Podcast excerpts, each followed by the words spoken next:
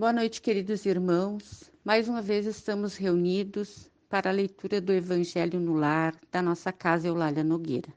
Levamos nossos pensamentos a Deus, a Jesus, a espiritualidade superior.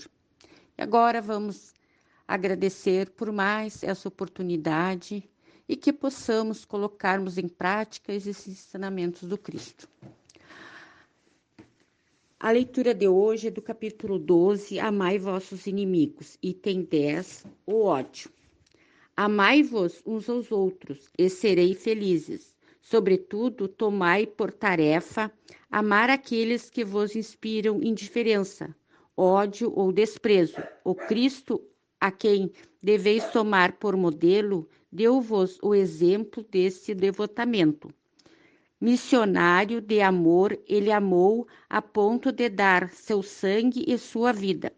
O sacrifício que vos obriga a amar aquele que vos ultrajam e vos perseguem é penoso, mas é exatamente o que vos torna superior a eles. Se vós os odiam como eles vos odeiam, não sois melhores que eles.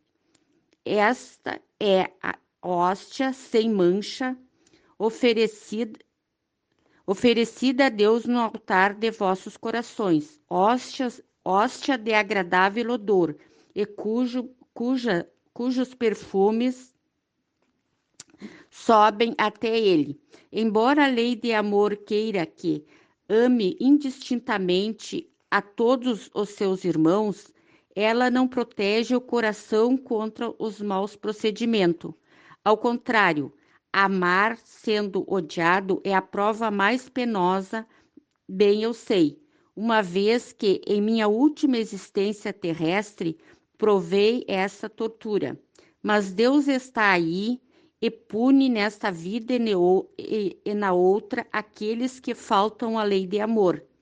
Não esqueçais, meus queridos filhos, que o amor aproxima de Deus e o ódio distancia dele. Fenolem, Bordeaux, 1861.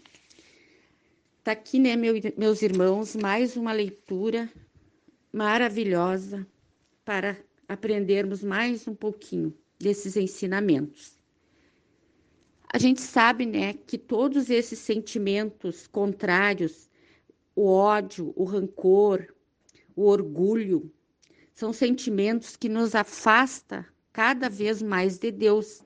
Então, meus queridos irmãos, precisamos trabalhar né, todo dia esses sentimentos que, que nos afasta de Deus, trabalharmos cada vez mais, procurando assim no nosso dia a dia nos melhorar, à noite fazermos uma reflexão sobre tudo que nós fizemos de bom e de menos bom, para que possamos, né, cada vez mais crescer evoluir, porque estamos aqui é para crescer, evoluir espiritualmente e quando tivermos que partir, só levar a nossa bagagem bem leve de todos os sentimentos bons que, que fizemos, né, nessa nossa passada aqui.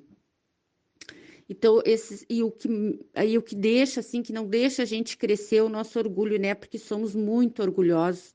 É muito a gente sabe que a gente é muito pequenininho ainda, é muito imperfeito, mas a gente sabe que precisa mudar essa situação. E nós temos, né, Jesus como exemplo, modelo e guia, né? E precisamos ah, aí colocar, né, no nosso, colocarmos em prática todas essas lições que ele nos deixou no nosso dia a dia. Agora vamos elevar nosso pensamento a Deus mais uma vez, a esses irmãos de luz que se encontram nesse instante, nos auxiliando nesse, nesse evangelho.